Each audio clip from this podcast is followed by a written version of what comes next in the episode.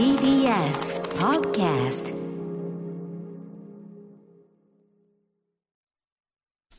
じゃじゃん、メールいただいております。ラジオネームおはるさんからいただきました。巣鴨プリズンとは何ですか？今までは響きが好きで勢いにつられ笑っていましたが、どういうことですか？はい、ということで改めまして火曜日パートナー宇垣さん、よろしくお願いします。お願いします。私歌丸のね、えー、いつも言っているワードというかね、この番組でちょいちょい使われる言葉、はい、よく出てきますよね。はい、えー、まあさんしゅうねんをね、このアフターシックスジャンクションを迎えまして、皆様に改めていろんな用語を説明していこうという試み、うん、えー、のコーナーでございます。えー、巣鴨プリズンね、うん、これ皆さんあの巣鴨プリズンつって普通にこう調べるとまず出てくるのはこれ当然のことながら、えー、まあその日中太平洋戦争、日本がこう、まはい、負けまして、はい、えー、でその連合国軍側にまあその東京裁判というかね開かれて、でそのその時にその戦犯としてこう裁かれた人たちがまあこう、えー、入れられていた、えー、場所、はい、それが巣鴨プリズン、通称言われておりまして、うん、今の池袋の、えー、とサンシャインろくじゅうのところにあったわけですね。が本来の意味なんですが、あの、僕が、まあ、文脈によりますよ。あの、もちろん東京裁判の話してる時に出してたら、それは、巣鴨プリズンはそっちの巣鴨プリズンなんですが、えっと。通常使う場合は、えー、文脈上、特にその、私、私はこの、あれですから、あの、巣鴨プリズン出身で、なんつって、そういう言い方をしている時はですね。何年生まれなんですか？えー、戦犯ということではございませんで、あの、私のですね、あの、中高通っておりました、巣鴨学園というね、私立の、まあ、男子校がございまして、はい、えー、まあ、そこ私がまあなんていうんですかね、母校愛なんですよ、愛愛憎を込めて愛憎もこもって愛憎を込めていろいろ語るときに、はい、えー、まあ非常にまあ校則が厳しい&まあ僕らからすればなかなかこういろんな理不尽な校則というか、うん、理不尽と違うな、なんかそのいろんな思いをしたんですよ。ちょっと厳しかったりするんです、ね、厳しかったし、その白ふんどしにおけるその精神崩壊とかいろいろ話があるわけです。わからない。えー、あのこれまあ話長くなるんでこれはいずれまた何度も出てきますが、はい、とにかく私がそういう文脈で言った場合は、私の母校ね。愛すべき母校ね、えー、プリズンのような母校であったと。プリズン、はい、えー、ちなみに私はそれがもうプリズンだなんだと言って面白おかしくいろいろ学校の話をするのを、えー、旧友たちからはいさめられております、えー、シロいい学校だったじゃないか先生たちも苦労していたんだよみたいなことをね、えー、いつの間にみんな大人になったんだろうかなって思いながら、ね、受け取り方次第に、はい、ただ私は違うんです。その巣鴨プリズンの話をするときはもう要は嬉しいなと、ありがとうね、あのラジオパーソナリティにこんな向いている学校はいなかったなと、はい、もういっぱいネタができた。そうです。もうあの学校に払ったお金のもう数百倍はもうネタにしてますんで、何度同じ話してるんだっていうぐらい話してますからあの今回これがもう何度となくね、巣鴨プリズン話、えー、出てき、ああの巣鴨学園の関係者の方、あの怒らないでいただいて一応ね、巣鴨プリズン、あの、あ、すみません、巣鴨学園出身者の中ではそれなりに活躍している方だと思いますんでね、はい、はい、あんなね、えーあの寄付金をやったりすることは兼ねないですけど、はい、えー、そんな感じで頑張っていただきたい、ね、頑張ってくださいねそんな気持ちを込めてってみたいと思います、はい、そして宇垣さん、ちょっと早いですがお誕生日間もなくおめでとうございます。イエーイ、アフターシックスジャンクション、アフターシックスジャンクション、しがつじゅうさんにち火曜日、時刻はろくじさんぷんです、えー、ラジオドッキの方もラジコドッキの方もこんばんは。 ティービーエス ラジオキーステーションにお送りしているカルチャーキュレーションプログラムアフターシックスジャンクション、通称アトロク。パーソナリティは私、ラップグループライムスターのラッパー歌丸です。そして火曜パートナーの宇垣美里です。一足早いですかね、宇垣さんね。そうですね、あと数日でさんじゅっさいになります。ちょっとこれだけ思うかな。ラジオネームトランキーロさん、はい、宇垣さん少し早いですが今週金曜しがつじゅうろくにちのお誕生日おめでとうございます。ありがとうございます、えー、そして恥ずかしながら私も総裁と同じくしがつじゅうろくにち生まれであります、えー、年はちょうど一回り私の方が下、うん下です、えー、上ですが、えー、とも同じ、えー、羊年のお羊座と。そう、覚えやすいんですね、うん、全部羊。そう、これまでしがつじゅうろくにち生まれの有名人といえば、えー、坂上二郎さんや凪良健一さんちょっとひねってライト兄弟の兄に毛利元就でしたが他にいないか今では胸を張って食い気味に宇垣美里と答えます。ありがとうございます。しがつじゅうろくにち生まれの星、宇垣総裁、この年も、えー、素晴らしい一年になることをお祈りしておりますということで、ちょっと早いですけどね。そうですね、まあ、しがつじゅうろくにちということはこの方もトランキーロさんもきっとちょっと気が強いんでございましょう。あ、そういうことなの？そういう星回りなんですか、これは。いや、よくわかんないんですけど、えー、あのあの一緒に本を作った、えー、あのコスメアイを作った編集者さんもしがつじゅうろくにち生まれで、はいはい、ちょっと気が強いんだよねって言われて、確かに、あ、互いに気が強いと思いました。羊座、羊座の羊座、羊ダブルでね。ね。羊なのに。でもほら、い一番最初だからしがつって大体こう。そうね、そういうことなんですよ、うん、しがつ生まれのあれでしょ、しがつサイクルのね、この話出すと私がまた長いですけどあのー、そこ大きいですよね。さんがつやっぱり学年の中で一番年上のことが多いですから、えー、やっぱりリーダー格になりやすいです。しかも長女とかね、うん、そうですね、小さい頃なんか特に体がそもそもでかいっていうのもありますし、そうですよ、うん、うん、そうですよね。そんなこんなでこんな感じに育ってしまいました。いやいや全然みんなごめん我々のリーダーでございます、えー、頑張ります。よろしくお願いします。さあということでですね、今夜この時間を使いましてちょっとですね、はい、エクスクルーシブな音源、えー、要するにこれ宇宙発音エア的な、はい、レアな音源をかけるくだりをちょっと設けたいと思います、はい。えー、その曲というのはですね、えー、皆さんご存知バンドナルバリッチ、えー、この番組だとキャロル&チューズデーのね、うん、曲の中でもねそんな話なんかもしてました。はい、えー、ナルバリッチの新曲 Be Alright という曲なんですが、これはなんとフィーチャリングマミー D ということで、 D さん今のねあのあれですよ、なんだっけあのあれなんだソイソイソイソイジョイソイジョイのコマーシャルのね、うん、池松壮亮さんのラップ、あれもう誰が聞いてもマミー D というラップ、うん、あれも鳴り響いておりますがうんマミー D さんフィーチャリングの Be Alright という曲、これナルバリッチさんの新曲ということでえーとかけたいと思います。ということで、えー、今日はですねナルバリッチのフロントマン ジェイキュー さんにこの曲についてちょっとお話を伺ってから曲かけようと思います。 ジェイキュー さん、はい、もしもしもしもし、はじめまして、どうも ジェイキュー です。ジェイキュー さんよろしくお願いしま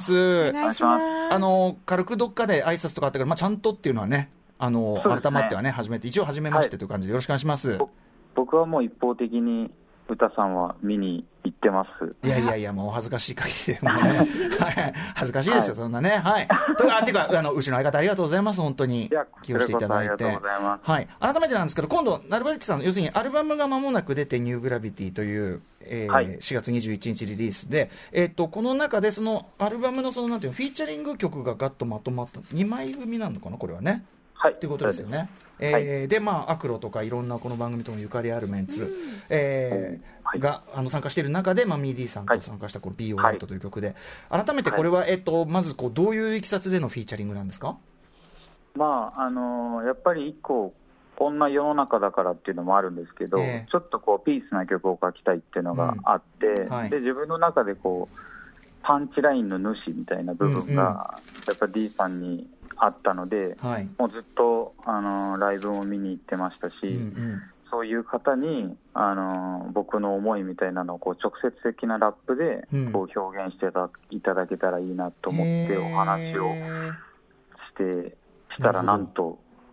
OK、いただいて、いやそれは受けますよ、それはナルバリッチ話来たらね、それはね、うん、それは喜びさんで受けますけど、へえっていうことは、結構割と歌詞の中はこれから聞いていただきますけど、割とこう、はい、赤裸々なバックインザデイものというか、若かりし日の鬱屈とか、そういうこう中身みたいのも、じゃあ ジェイキュー さんからお話があの密にミーティングしてみたいなことですか？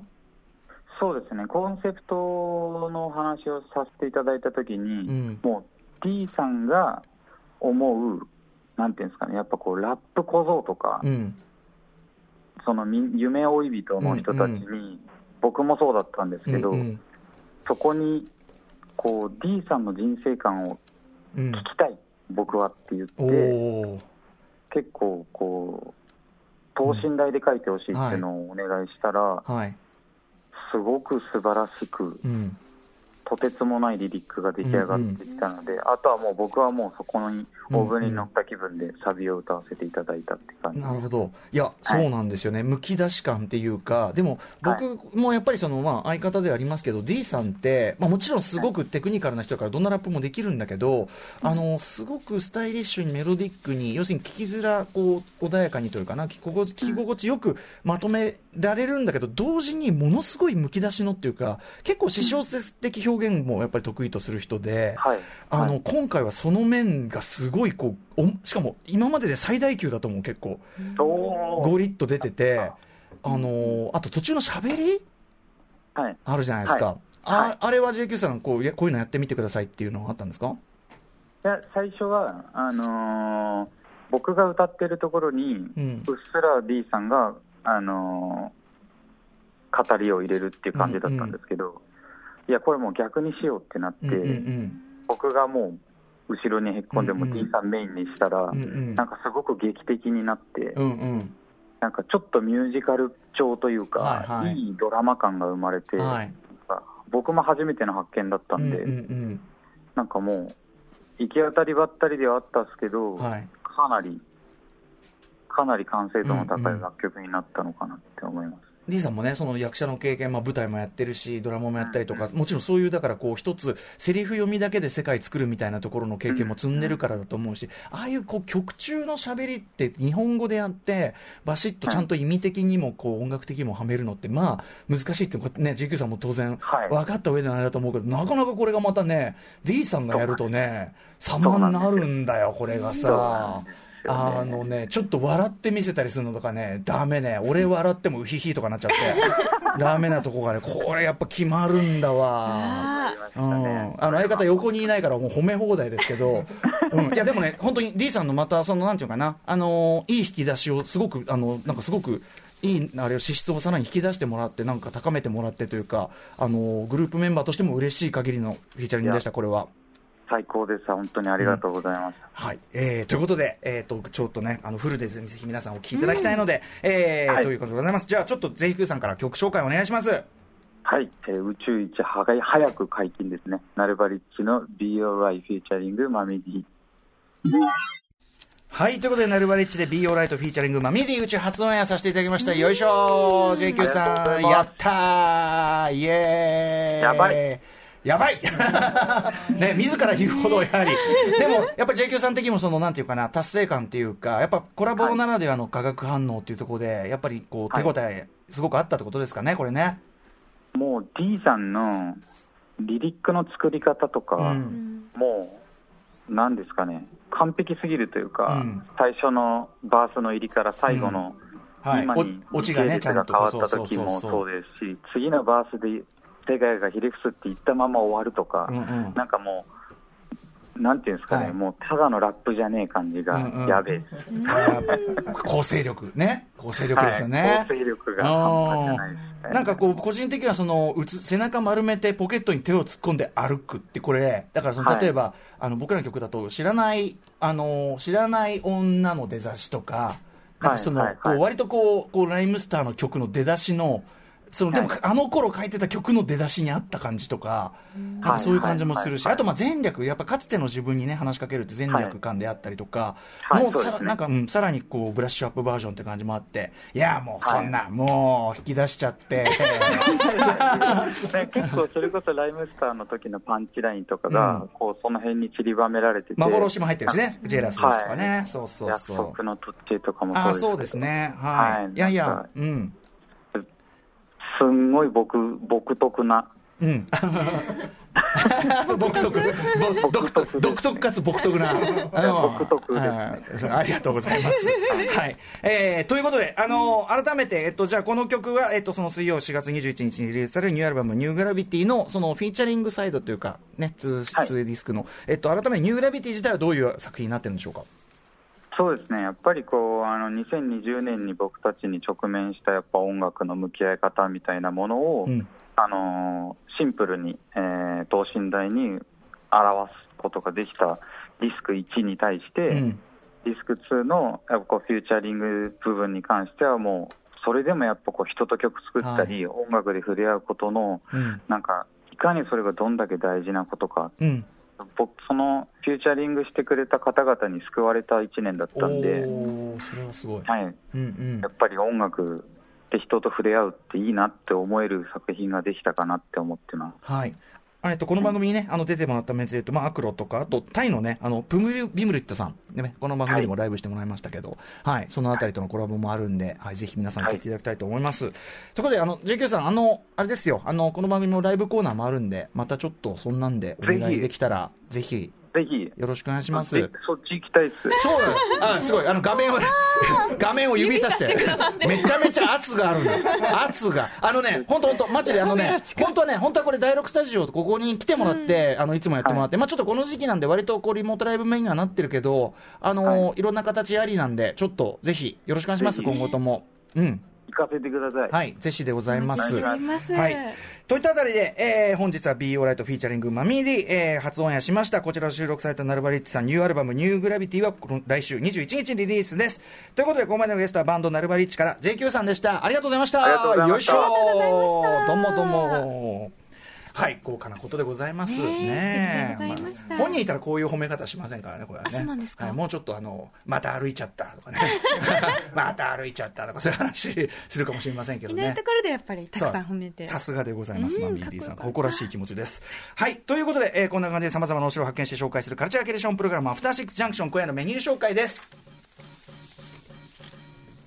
この後すぐはカルチャー界の気になる人、物、ことを紹介するカルチャートークのコーナー。今夜はにがつに公開されましたあの頃も記憶に新しい今泉力也監督が登場。先週金曜日ここのかに公開された映画街の上でについてお話を伺います。ようやく公開ですから ね, ね我々実はねもう結構前に拝見してて、ね、公開予定がね、うん、これがもうね僕大好きなの、ね、みんな見てほしい。なんなの行きたくなるから、ある街にある街にね。そう、はい、えーということで今水さんお話伺うの楽しみでございます。そしてしちじから日替わりでライブや ディージェー プレイをお送りする音楽コーナー、ライブ&ダイレクト。今夜のアーティストはこちら。この番組のライブコーナーに出ていただいてからもうグイグイグイ活躍されて、さらにねこう出世出世みたいなねグループいっぱいいますけど、まさにこのグループもその筆頭じゃないでしょうか。え先週なのかメジャーファーストデジタル イーピーワン をリリースしたえザ・サーフビートミュージックを掲げるバンドスパイシーソル、番組えっとよんかいめの登場、ついにメジャーデビューということで楽しみにしております。その後しちじよんじゅっぷん頃からは新概念テーション型投稿コーナー、心に残る褒め言葉を紹介するマイスイート褒め、こんなに嬉しいことはないです。そしてはちじ台の特集コーナービヨンドザカルチャーは去年のさんがつまでお送りしておりましたあのコーナーが久しぶりに帰ってまいります。疎遠になった友達、通称元友、にせんにじゅういち春。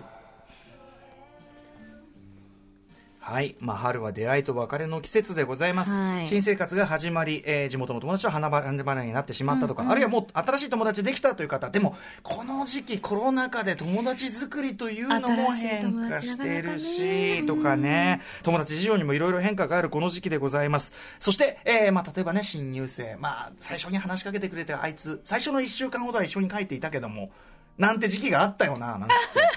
こんなこともあります。ライトな感じのものとも回れば、うん、思い出すたびに胸がチクリと痛むようなタイプのヘビーなものともあったりする、ぬぬぬというこんな感じのコーナーです、はいはい、友達シーンに一石を投じ、切ない、苦い、やめてくれ、記憶の蓋が爆発したなどなど大反響というかね、皆さんの心をかきむしらせたあの名物投稿コーナーが今夜久しぶりの復活となります。なんかこのコーナーでしか味わわない感覚がありますよね。この後味ね、いいとも悪いともいいがモニョモニョする感じ、悲しいだけでもない、うん、でもいい話でもない、あの頃でもなんかものすごいかきむしられる。はい、えー、ということで昔はあんなに仲良しだったのに気づけば疎遠になっていた、そんな元友達、通称元友にまつわるエピソードを募集するコーナーでございます、はい、メールの宛先、あの皆さんぜひあのこれからでもね、あの元友にまつわるエピソードをお送りください、えー、宛先は歌丸 アットマークティービーエスドットシーオードットジェーピー 歌丸 アットマークティービーエスドットシーオードットジェーピー までまだ間に合います。